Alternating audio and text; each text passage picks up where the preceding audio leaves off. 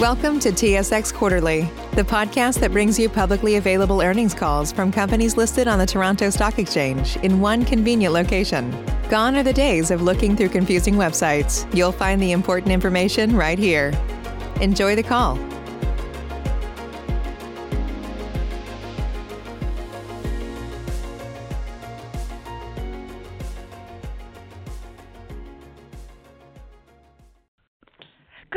Ladies and gentlemen. My name is Sylvie, and I will be your conference operator today. At this time, I would like to welcome everyone to Artis REIT's third quarter 2020 conference call. All lines have been placed on mute to prevent any background noise. After the speaker's remarks, there will be a question and answer session. If you would like to ask a question during this time, simply press star followed by one on your telephone keypad. And if you would like to withdraw your question, please press star then the number two. Today's discussion may include forward-looking statements, which includes statements that are not statements of historical fact and statements regarding Artis REIT's future financial performance and its execution of initiatives to deliver unitholder value. Such statements are based on management's assumptions and beliefs. These forward-looking statements are subject to uncertainties and other factors that could cause actual results to differ materially from such statements. Please see Artis REIT's public filings for a discussion of these risk factors, which are included in the annual and quarterly filings, which can be found on Artis REIT's website and on SEDAR.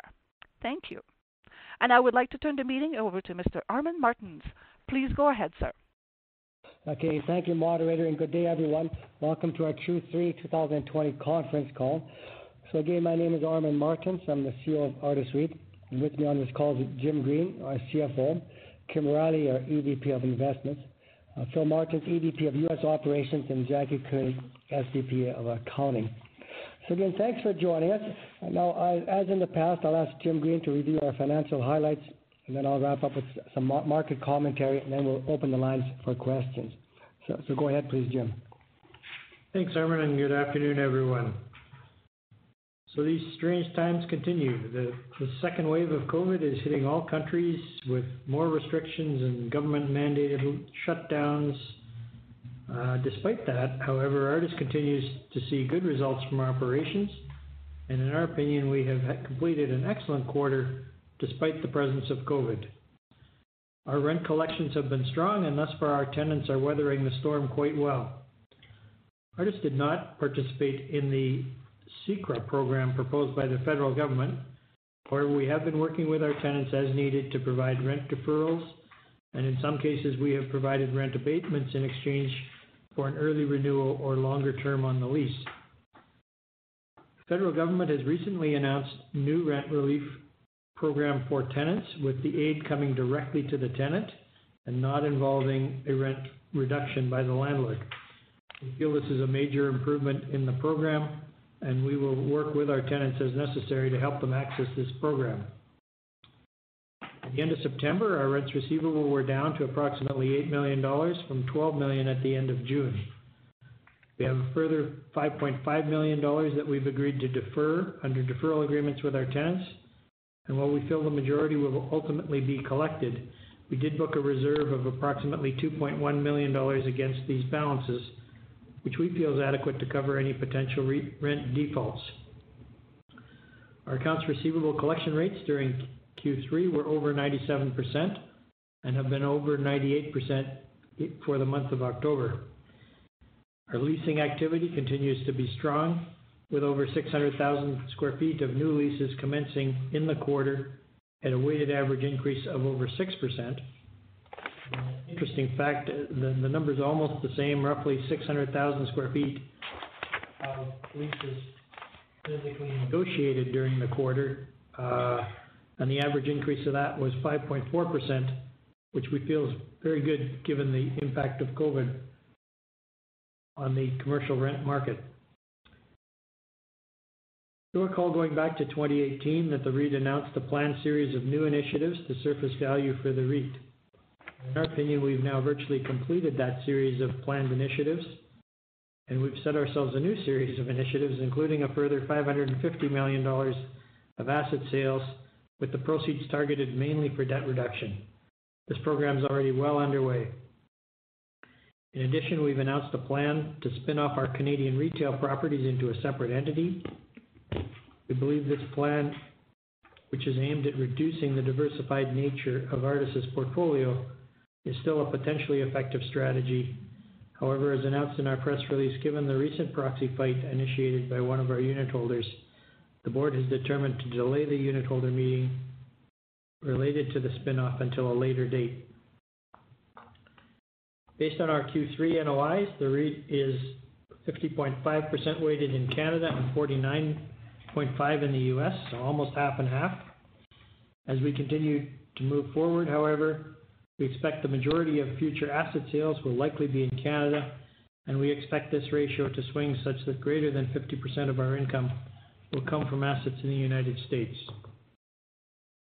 On an asset class basis, we're 45.6% weighted in office, 19.2% weighted in retail, and 35.2% in industrial. Specifically on retail, you may recall retail was only 17.2% of Q2. However, part of that swing was due to a fairly large bad debt provision recorded in Q2 on the retail tenant rents receivable. You will have noted or may have noted that we've added some new disclosure on our MD&A, breaking out a lot of our metrics by asset class. Hopefully, this disclosure is helpful to both the marketplace and to our analysts as investors continue to review our results and valuations. During Q3, we've completed two projects we had under development, both of which are 100% leased. And as of September 30th, we really only had one project left actively under development, which is our 40-story residential project in Winnipeg. As detailed in our MD&A, we also have several development projects in the planning stages where construction has not actively started. However, they're proceeding well, and we would expect at least one or two of those to start during Q4 or Q1 of 2021. Our balance sheet reflects a slight improvement in our debt to GBV, with the ratio now at 51.9% this quarter compared to 52.5% last quarter and 52.3% at year-end. We did collect a fairly substantial mortgage receivable right at the end of the quarter, um, so that did not get applied to the debt, but did on October 1st. So, We expect further improvement in Q4 when you factor in that mortgage receivable collection, plus some asset sales that are currently under unconditional contract.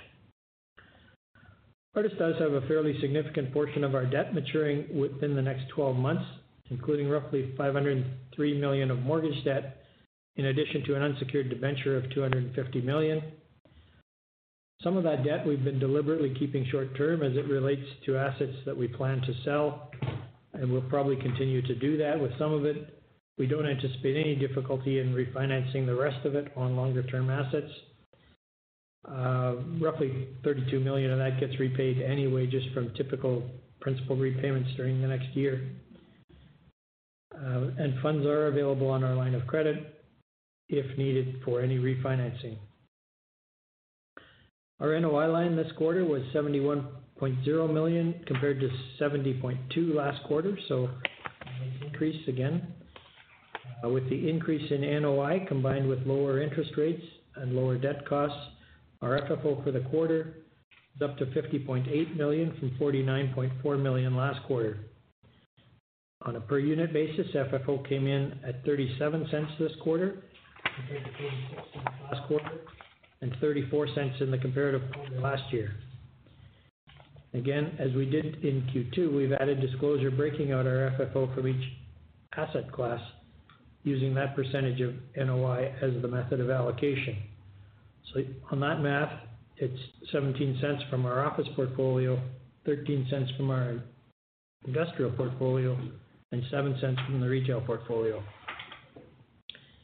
AFFO for the quarter was 0.27, from 0.25 in Q3 of 2019.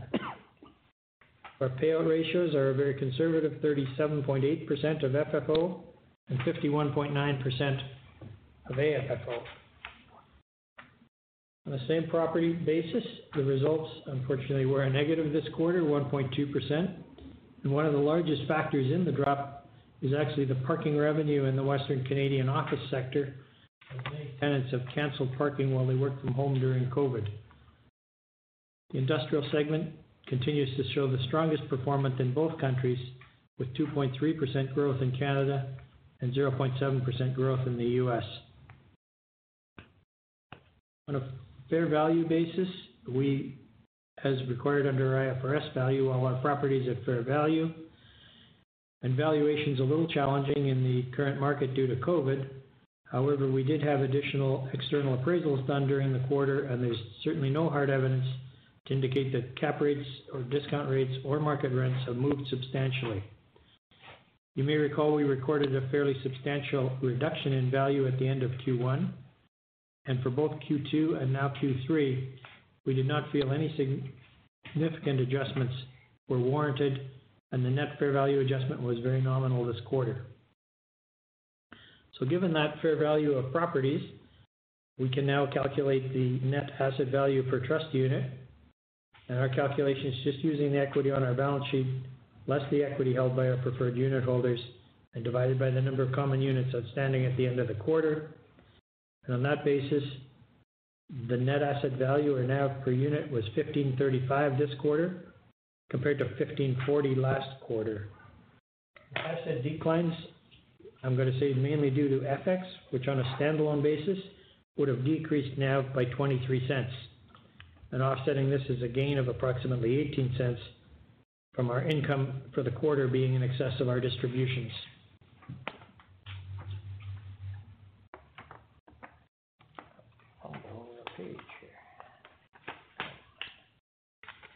There we go. Artis ended the quarter with approximately 48 million dollars of cash on hand and 423 million dollars undrawn on our line of credit.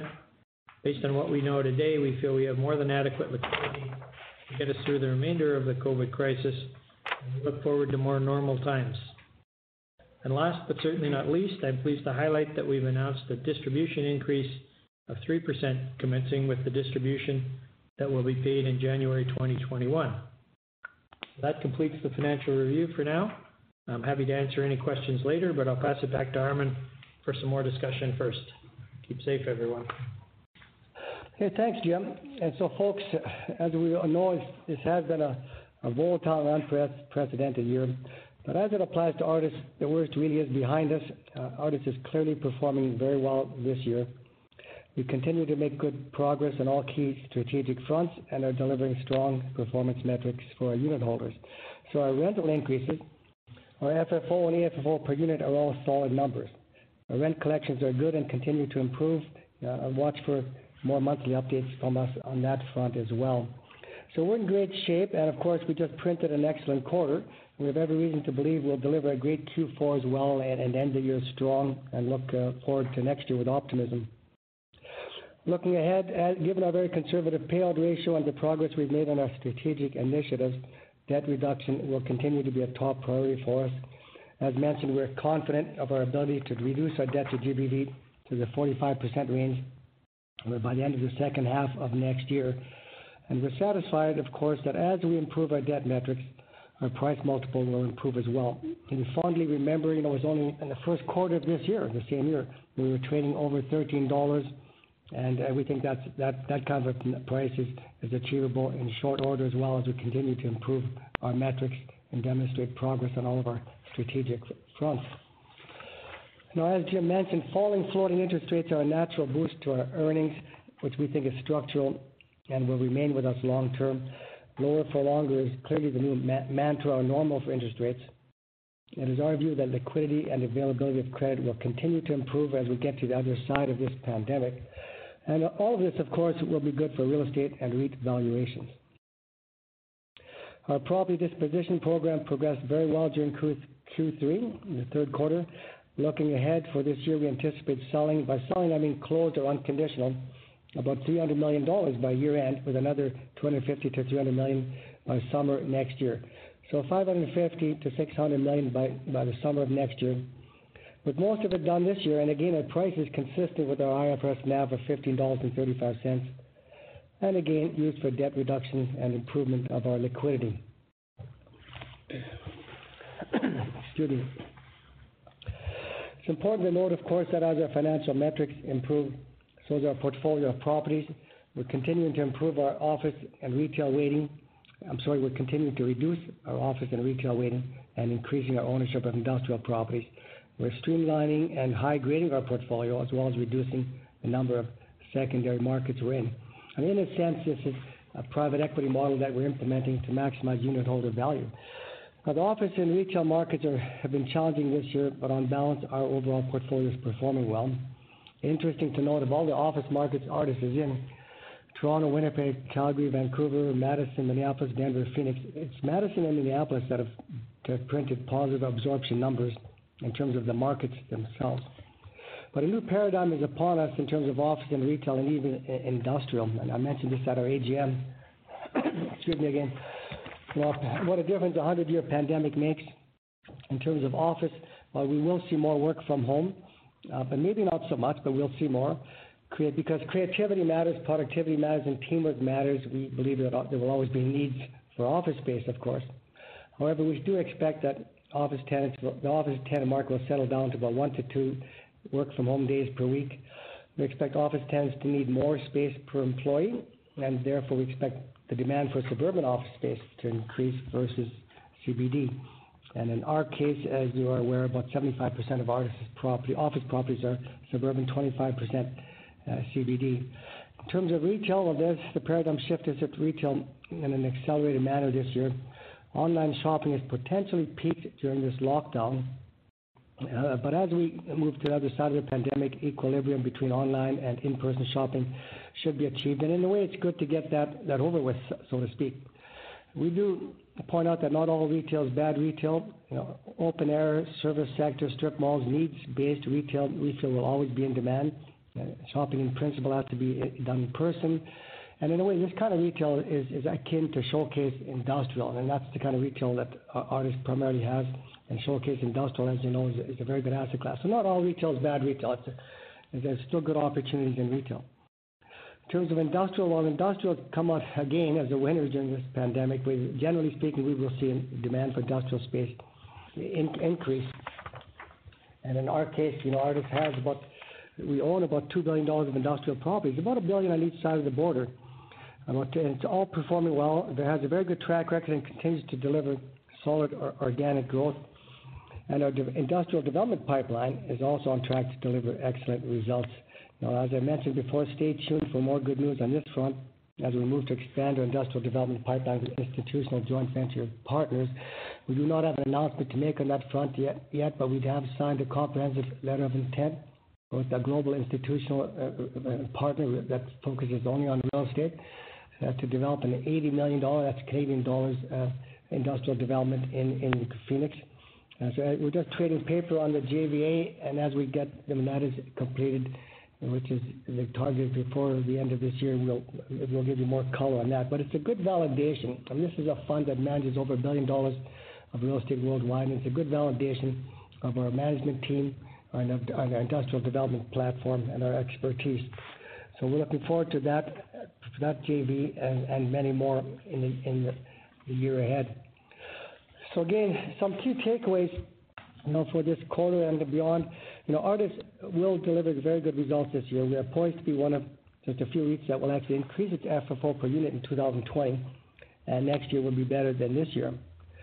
We feel that our distribution hike of 3% is both modest and prudent, and it sets the stage for multiple annual distribution hikes in the years ahead. Also, in terms of return of capital, you know, watch for Artis to keep its NCIB active in a prudent manner during the months and years ahead as well. And this is not just about a select accretive use of capital. It's very accretive, of course, at these prices, but about tax planning for our unit holders as well.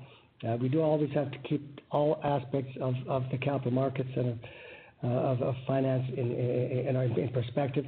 Uh, but income tax planning, uh, there's recapture of depreciation, and there's capital gains. All these things have to be taken into account when we execute on a sales program. We can't just push a button and say sell.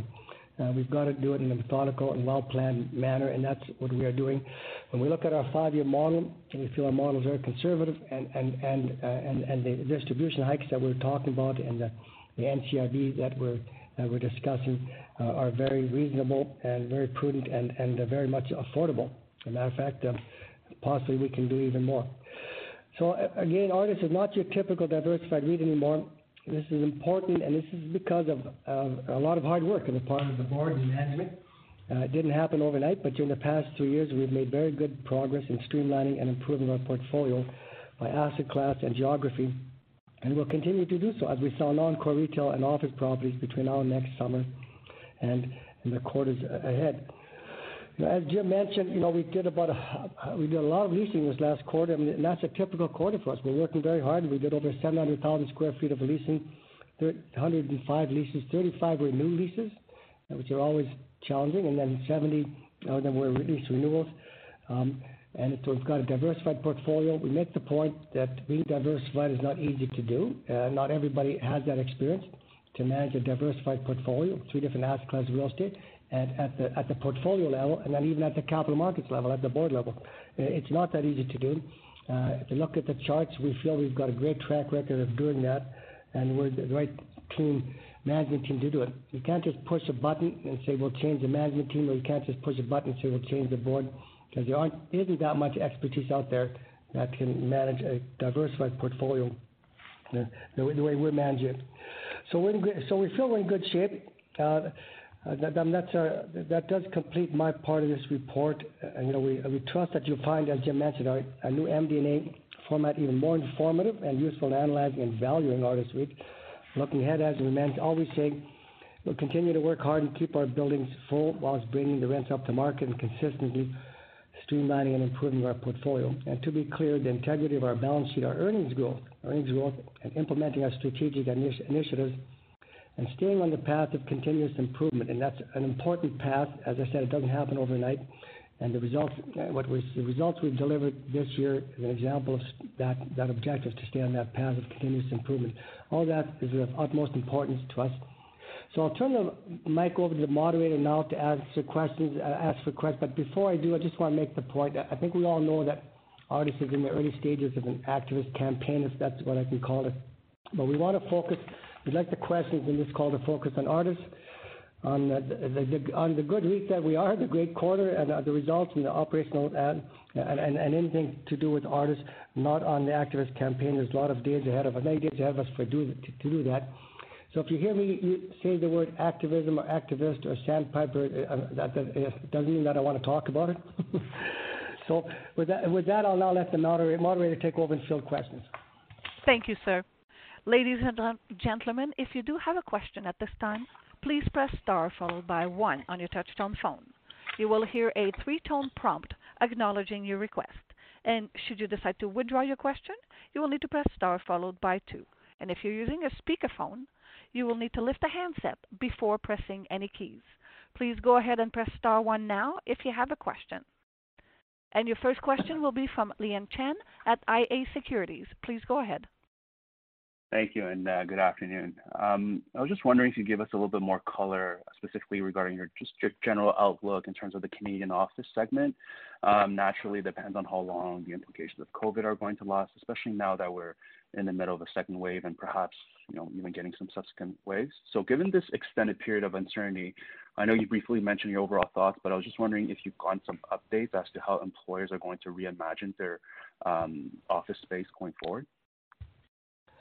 Yes, that's a good question. We all of us are, are, are hopeful that, uh, and we believe, and we're seeing it a little bit, that that that more space is required per, per employee, uh, and, and, and, and tenants have got to have got to deliver at least more space.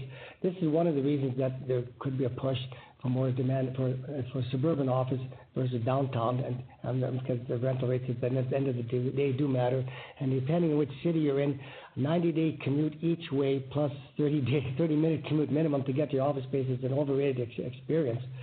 Uh, it, we're so it, it, there, these are still uncertain times with the office market. There will be a paradigm shift for sure upon us. There will be more work from home. Uh, we don't know yet. I think long term, everybody wants to be downtown uh, and be in an office space with, with and, we can, and work collaboratively with, with their teammates and with their co-employees. But for now, I think, and we're seeing negative absorption, as you know, in Toronto, Winnipeg, Calgary, and Vancouver even. Uh, and that we should. And there's a lot of subleasing taking place, especially in Toronto. And we should expect that to continue. And we, I thought by this time we'd be out of this pandemic thing, but we're not. And and and I think we should expect next year to be a slow year as well, and we should not expect positive absorption anywhere, and potentially even even more subleasing before things get back to normal. But um, by no means am I one that would say, you know, that uh, urban living is dead or the downtown is dead. There'll always be a demand for office space. There just there just always will be. But uh, more, more space per employee will be needed. I believe suburban office will, will will become more popular. It could become the next big thing. You know, availability of space at a cheaper rate, availability of parking, the ability to be closer uh, you know, to the soccer fields and the schools where, where the kids are, and even to your support, the in-laws and your, your support system, all that will matter. So it's not it's, it's not very scientific all everything that I've said, but uh, but that's that's that's our assessment right now. It's it's, it's early days still. I'm I'm, I'm 100 percent believer that office space will always be with us, demand will always be with us, uh, but there will be a shift in the nature of the demand. Thank you. Um, and similarly, um, can you give us some uh, more details about the uh, marketing conditions in, in Minnesota? And if you could talk about your views there uh, going forward. Yeah, so there's, I mean, there's been slight absorption, you know, in the first half this year in, in Minnesota, in Minneapolis, St. Paul market, as well as well as as, as Madison. And now, in, in fairness, I believe most of that was suburban, and there was a little bit of decline down downtown in those markets. But they've outperformed most markets in, in, North America in that sense because it's been a disruptive year where tenants have put their pens down and said, we're not, you know, we're not leasing new space, we're, hanging in there, we'll do short-term renewals. Um, and, when we get to the other side of this pandemic, we'll start making, decisions again. So, that's, the type of year, year we're in. In our case, you know, our, office properties are performing okay. They're still not, good enough. It's, it's that we've, our, greatest, in terms of drop in same property NOI it was retail first, then office, and then industrial was, positive. Uh, but um, we see ourselves coming out of this and, and being, and obviously our portfolio being in pretty good shape, all things considered, uh, uh, vis-a-vis the market conditions. Great. Perfect. Um, and just lastly, very quickly, so just regarding the retail spin-off, um, other than the party that was mentioned in the press release, I was just wondering what kind of feedback you've received from other stakeholders so far on this initiative since the announcement in September, and what's the current action plan and timeline here? So I think the press release is clear on, the action plan there. Um, when we first reviewed um, this, this retail spinoff, it, you know, it was about a 120-day process. We had two financial advisors working with us and recommending it, unanimous uh, board support. And, and, you know, we, we, during the month of September, we got nothing but positive feedback. You know, you know some investors said, you know, you're doing fine, don't bother with the spinoff, and nobody criticized it. Um, but then, you know, an activist has come out to, to disagree and I'm not sure if it was opportunistic or not, but we're doing this. We're not jamming this down anybody's throat, and we won't. At our AGM was well disclosed that we're uh, contemplating and proposing this, spin-off, but we always said it would be up to the unit holders. We take it to unit holders for a vote. We're doing it in a tax efficient manner, and that because of that, because we're not jamming it down anybody's throat, because it's tax efficient and totally democratic. Uh, it, requires two thirds vote of, approval from the preferreds and the common, not 50.1%. Jim's looking at me here. And, and because of that, uh, and because of that, you know, we, that, that's one of the factors that we could consider and say, well, maybe we'll just uh, we'll just put this at aside right now. And remember, when I say two thirds, two thirds of the of the of the of the quorum. We'll just put this aside right now. We firmly believe in it, uh, and and we'll deal with it another day, uh, and we'll just focus on the board requisition uh, about for now. The thing about the retail spinoff is uh, the empirical data speaks for it. It's a very good idea, and one thing I'm disappointed in is activists, uh, you know, coming out and not having a, a better idea, just saying no, status quo, sell down. Okay, there's two questions when you say when somebody says you sell retail. There's two questions to ask. One is to whom, and the other is to what price. And, and, and then uh, what about, then the third thing is what about the income tax consequences? You know, you've got to think of all aspects. Most of our investors are retail investors, they're taxable investors. if you're a non-taxable, you know, GP of an activist fund, maybe you don't care. You only get paid only on the top line. Uh, but uh, but this but we look at all aspects and we're very careful to do this the right way. You look at the way we're trading. You look at our FFO breakout by asset class. You know we're clearly not getting any value at all for retail, and we know you know you spin off a small cap retail REIT, it, it's not necessarily going to trade well. It'll trade below the NAV. And some people say it'll trade like an orphan. Well, there's a lot of big, a lot of orphans out there. It's a big orphanage in terms of retail REITs trading below NAV right now, and office REITs trading below NAV. We think it's a brilliant idea still, a very good idea still, the retail spin-off. It's tax efficient, and you get something then. You get a retail unit in your hand, and if you're a, a taxable investor, you can sell the unit and get out. If you're non-taxable, you can stay in it and watch the retail REIT sell down its properties at, at a NAV, which is higher than the trading price, and, and give you back a good return of capital. There's, different, there's so much optionality there. And again, as I said, uh, diversified REIT is hard to run. A diversified REIT is an excellent value proposition. Every all diversified REITs in Canada are excellent value propositions, but, they, but if you want maximum value, if you want to get NAV, well, now you're in a, a value trap. Now how do you get out of that? How do you get out of this value trap to get the full NAV of $15.35? Well, now you've got to think outside the box. You can't just say, well, sell and pay taxes or this or that. You've got to think outside the box, and you've got to look at what is working. What is working is pure play REITs. That is working. They're getting better price multiples than we are, and so that's why we went that direction. And I still think the retail spin-off is a great idea. It moves us forward to, to just being an office industrial REIT, which we can then spin off again, or, or we can privatize. Either way, it gets us to a better price multiple for the office industrial without the retail. And the retail, we get whatever price we get, it's more than we're, we're getting now. So thanks for mentioning that. that question, I, I answered it. It took me longer to answer than I thought it would. that uh, that's great. Um, thank you for your comments. Uh, I'll leave it there. I'll turn it back. Thanks. Thank you. As a reminder, ladies and gentlemen, if you do have any questions, please press star followed by one on your touchtone phone. And your next question will be from Jonathan Kelcher at TD Securities. Please go ahead. Thanks. Uh, good afternoon. Um, first question, just on the, asset dispositions. Um, give me maybe, uh, especially the, two large ones, the, Concord portfolio and, Shoppers Delta. Could you maybe give a little bit of color on them um, in terms of who looked at them, who the potential buyers were, and who ultimately bought them? Yeah, I'll let Kim weigh in here. Yeah, for sure. I mean, I can't say uh, the names of the purchasers, but I can say in terms of who's looking at all of our uh, dispositions right now, it's kind of a mix of um, larger fund managers, private individuals, and some family office. So kind of a little bit of a mix. Um, so Concord specifically was looked at by multiple uh, buyers. We didn't have it listed, but um, we think that we achieved a great value. That one does have some uh, future density, uh, so there's an apartment uh, complex that could be developed there. We're in the kind of final stages of approval on that. Anticipate that will be approved uh, early next year. Um, same thing with Delta, uh, Delta Shoppers, so it has some density as well. Um, I do think that the purchaser plans to just continue to operate it as a, a retail center, um, maybe kind of a, a land play, uh, and then future development potential. So. Okay, and, and Concord was that that's a, a stabilized five percent cap rate, so full building. That is more of a actual in place kind of going forward next 12 months. Okay. Um,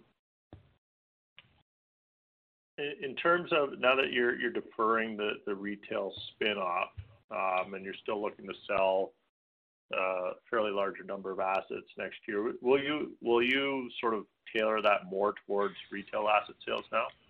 Is there any change in plan there?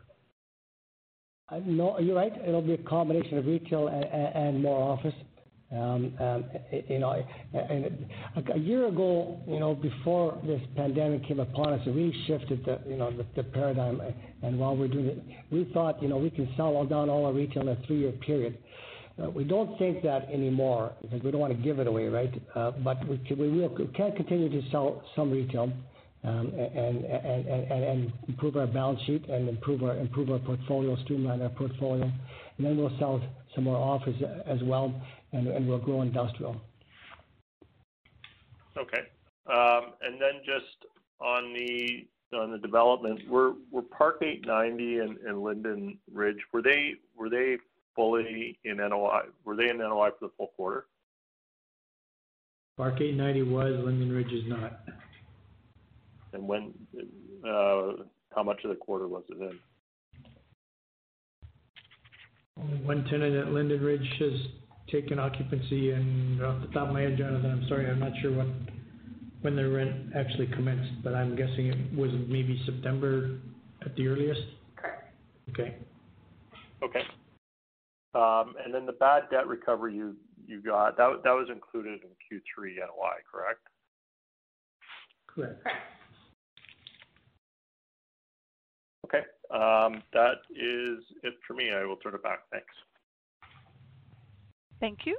Next question will be from Matt Logan at RBC Capital Markets. Please go ahead. Thank you, and good morning. Hey, Matt. Morning. Uh, when we think about some of your asset sales, you had mentioned uh, there'd be tax consequences or potential tax consequences. If the REIT sold all of its assets today in a hypothetical, what would they be? Like, how much could we see in terms of value erosion uh, through tax leakage? I can give you my answer because because I'm not a CPA. and Jim's looking at me. He said he's already given me a warning. Look, don't say that it's not in the public domain.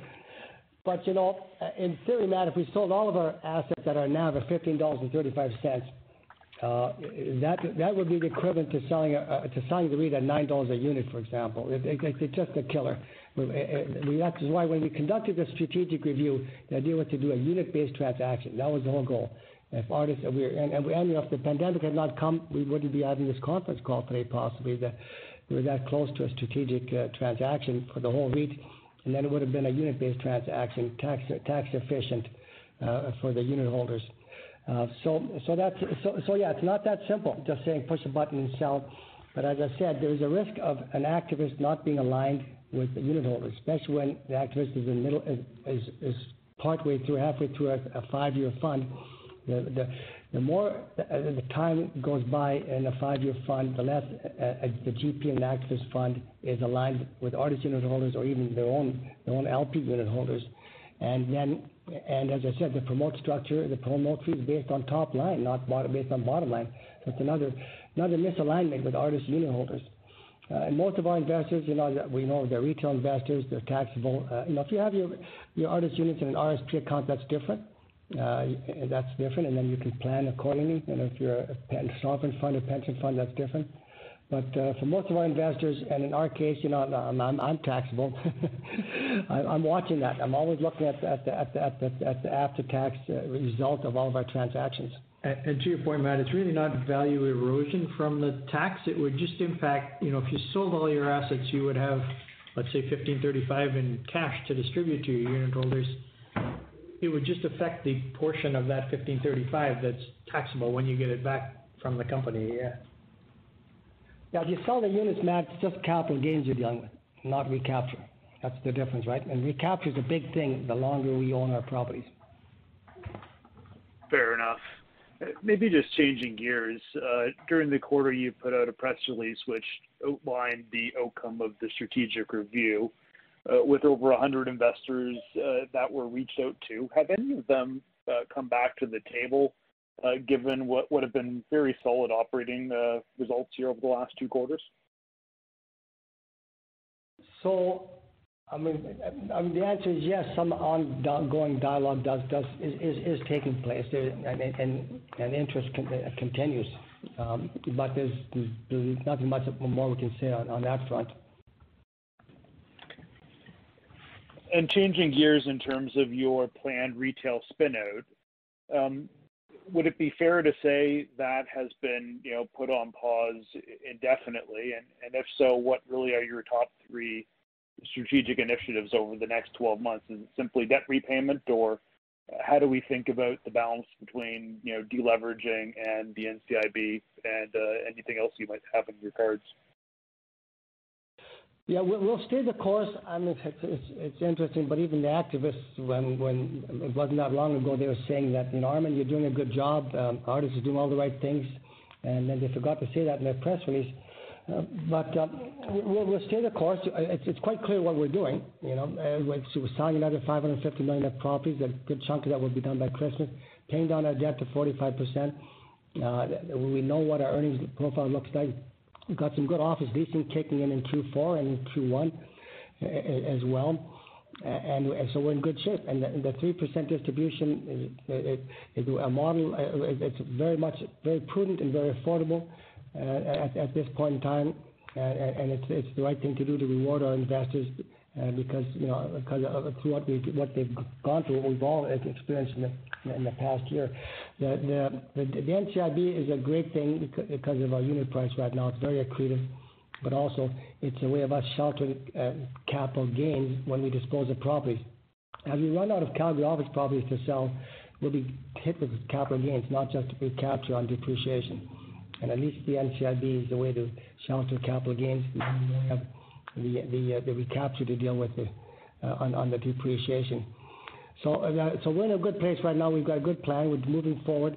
Uh, we're not spinning off the retail right now, but we are shrinking retail, and we're shrinking select office as well.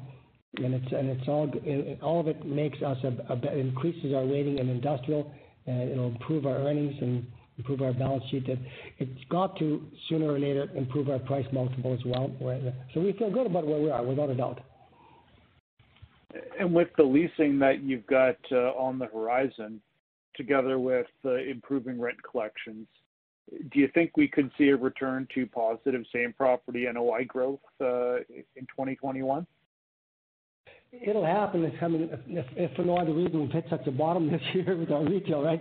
It'll happen, um, for sure. The end is near, as the sign says, right? So things are looking up for us, and we'll get we'll get back to that positive. We were so proud.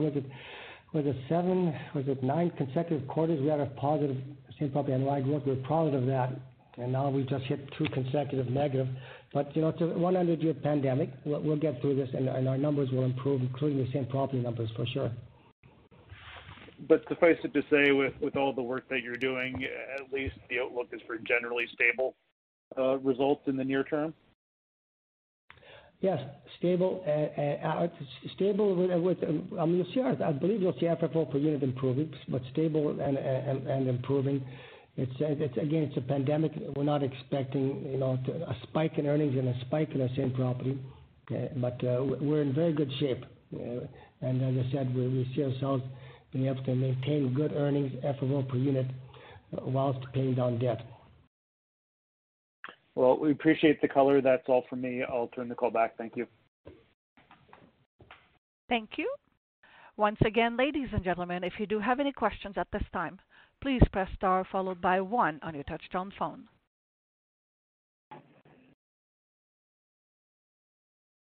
Thank you. And at this time, I would like to turn the call back over to Mr. Martens. All right. Well, thank you very much, moderator and everybody on the call. Um, appreciate your interest. We hope everybody has a good Friday. Again, uh, we feel very good about our results and about our outlook. We look forward to remaining engaged uh, with all of our investors in the weeks and months ahead. Thank you very much. Thank you, sir. Ladies and gentlemen, this does conclude your conference call for today. Once again, thank you for attending. And at this time, we do ask that you please disconnect your lines.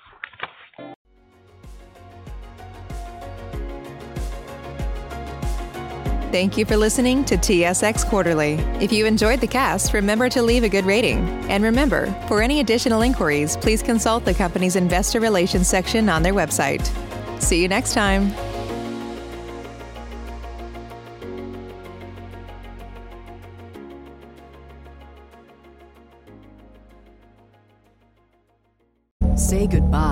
Your credit card rewards. Greedy corporate mega stores, led by Walmart and Target, are pushing for a law in Congress to take away your hard-earned cash back and travel points to line their pockets. The Durbin Marshall credit card bill would enact harmful credit card routing mandates that would end credit card rewards as we know it. If you love your credit card rewards, tell your lawmakers, hands off my rewards. Tell them to oppose the Durbin Marshall credit card bill.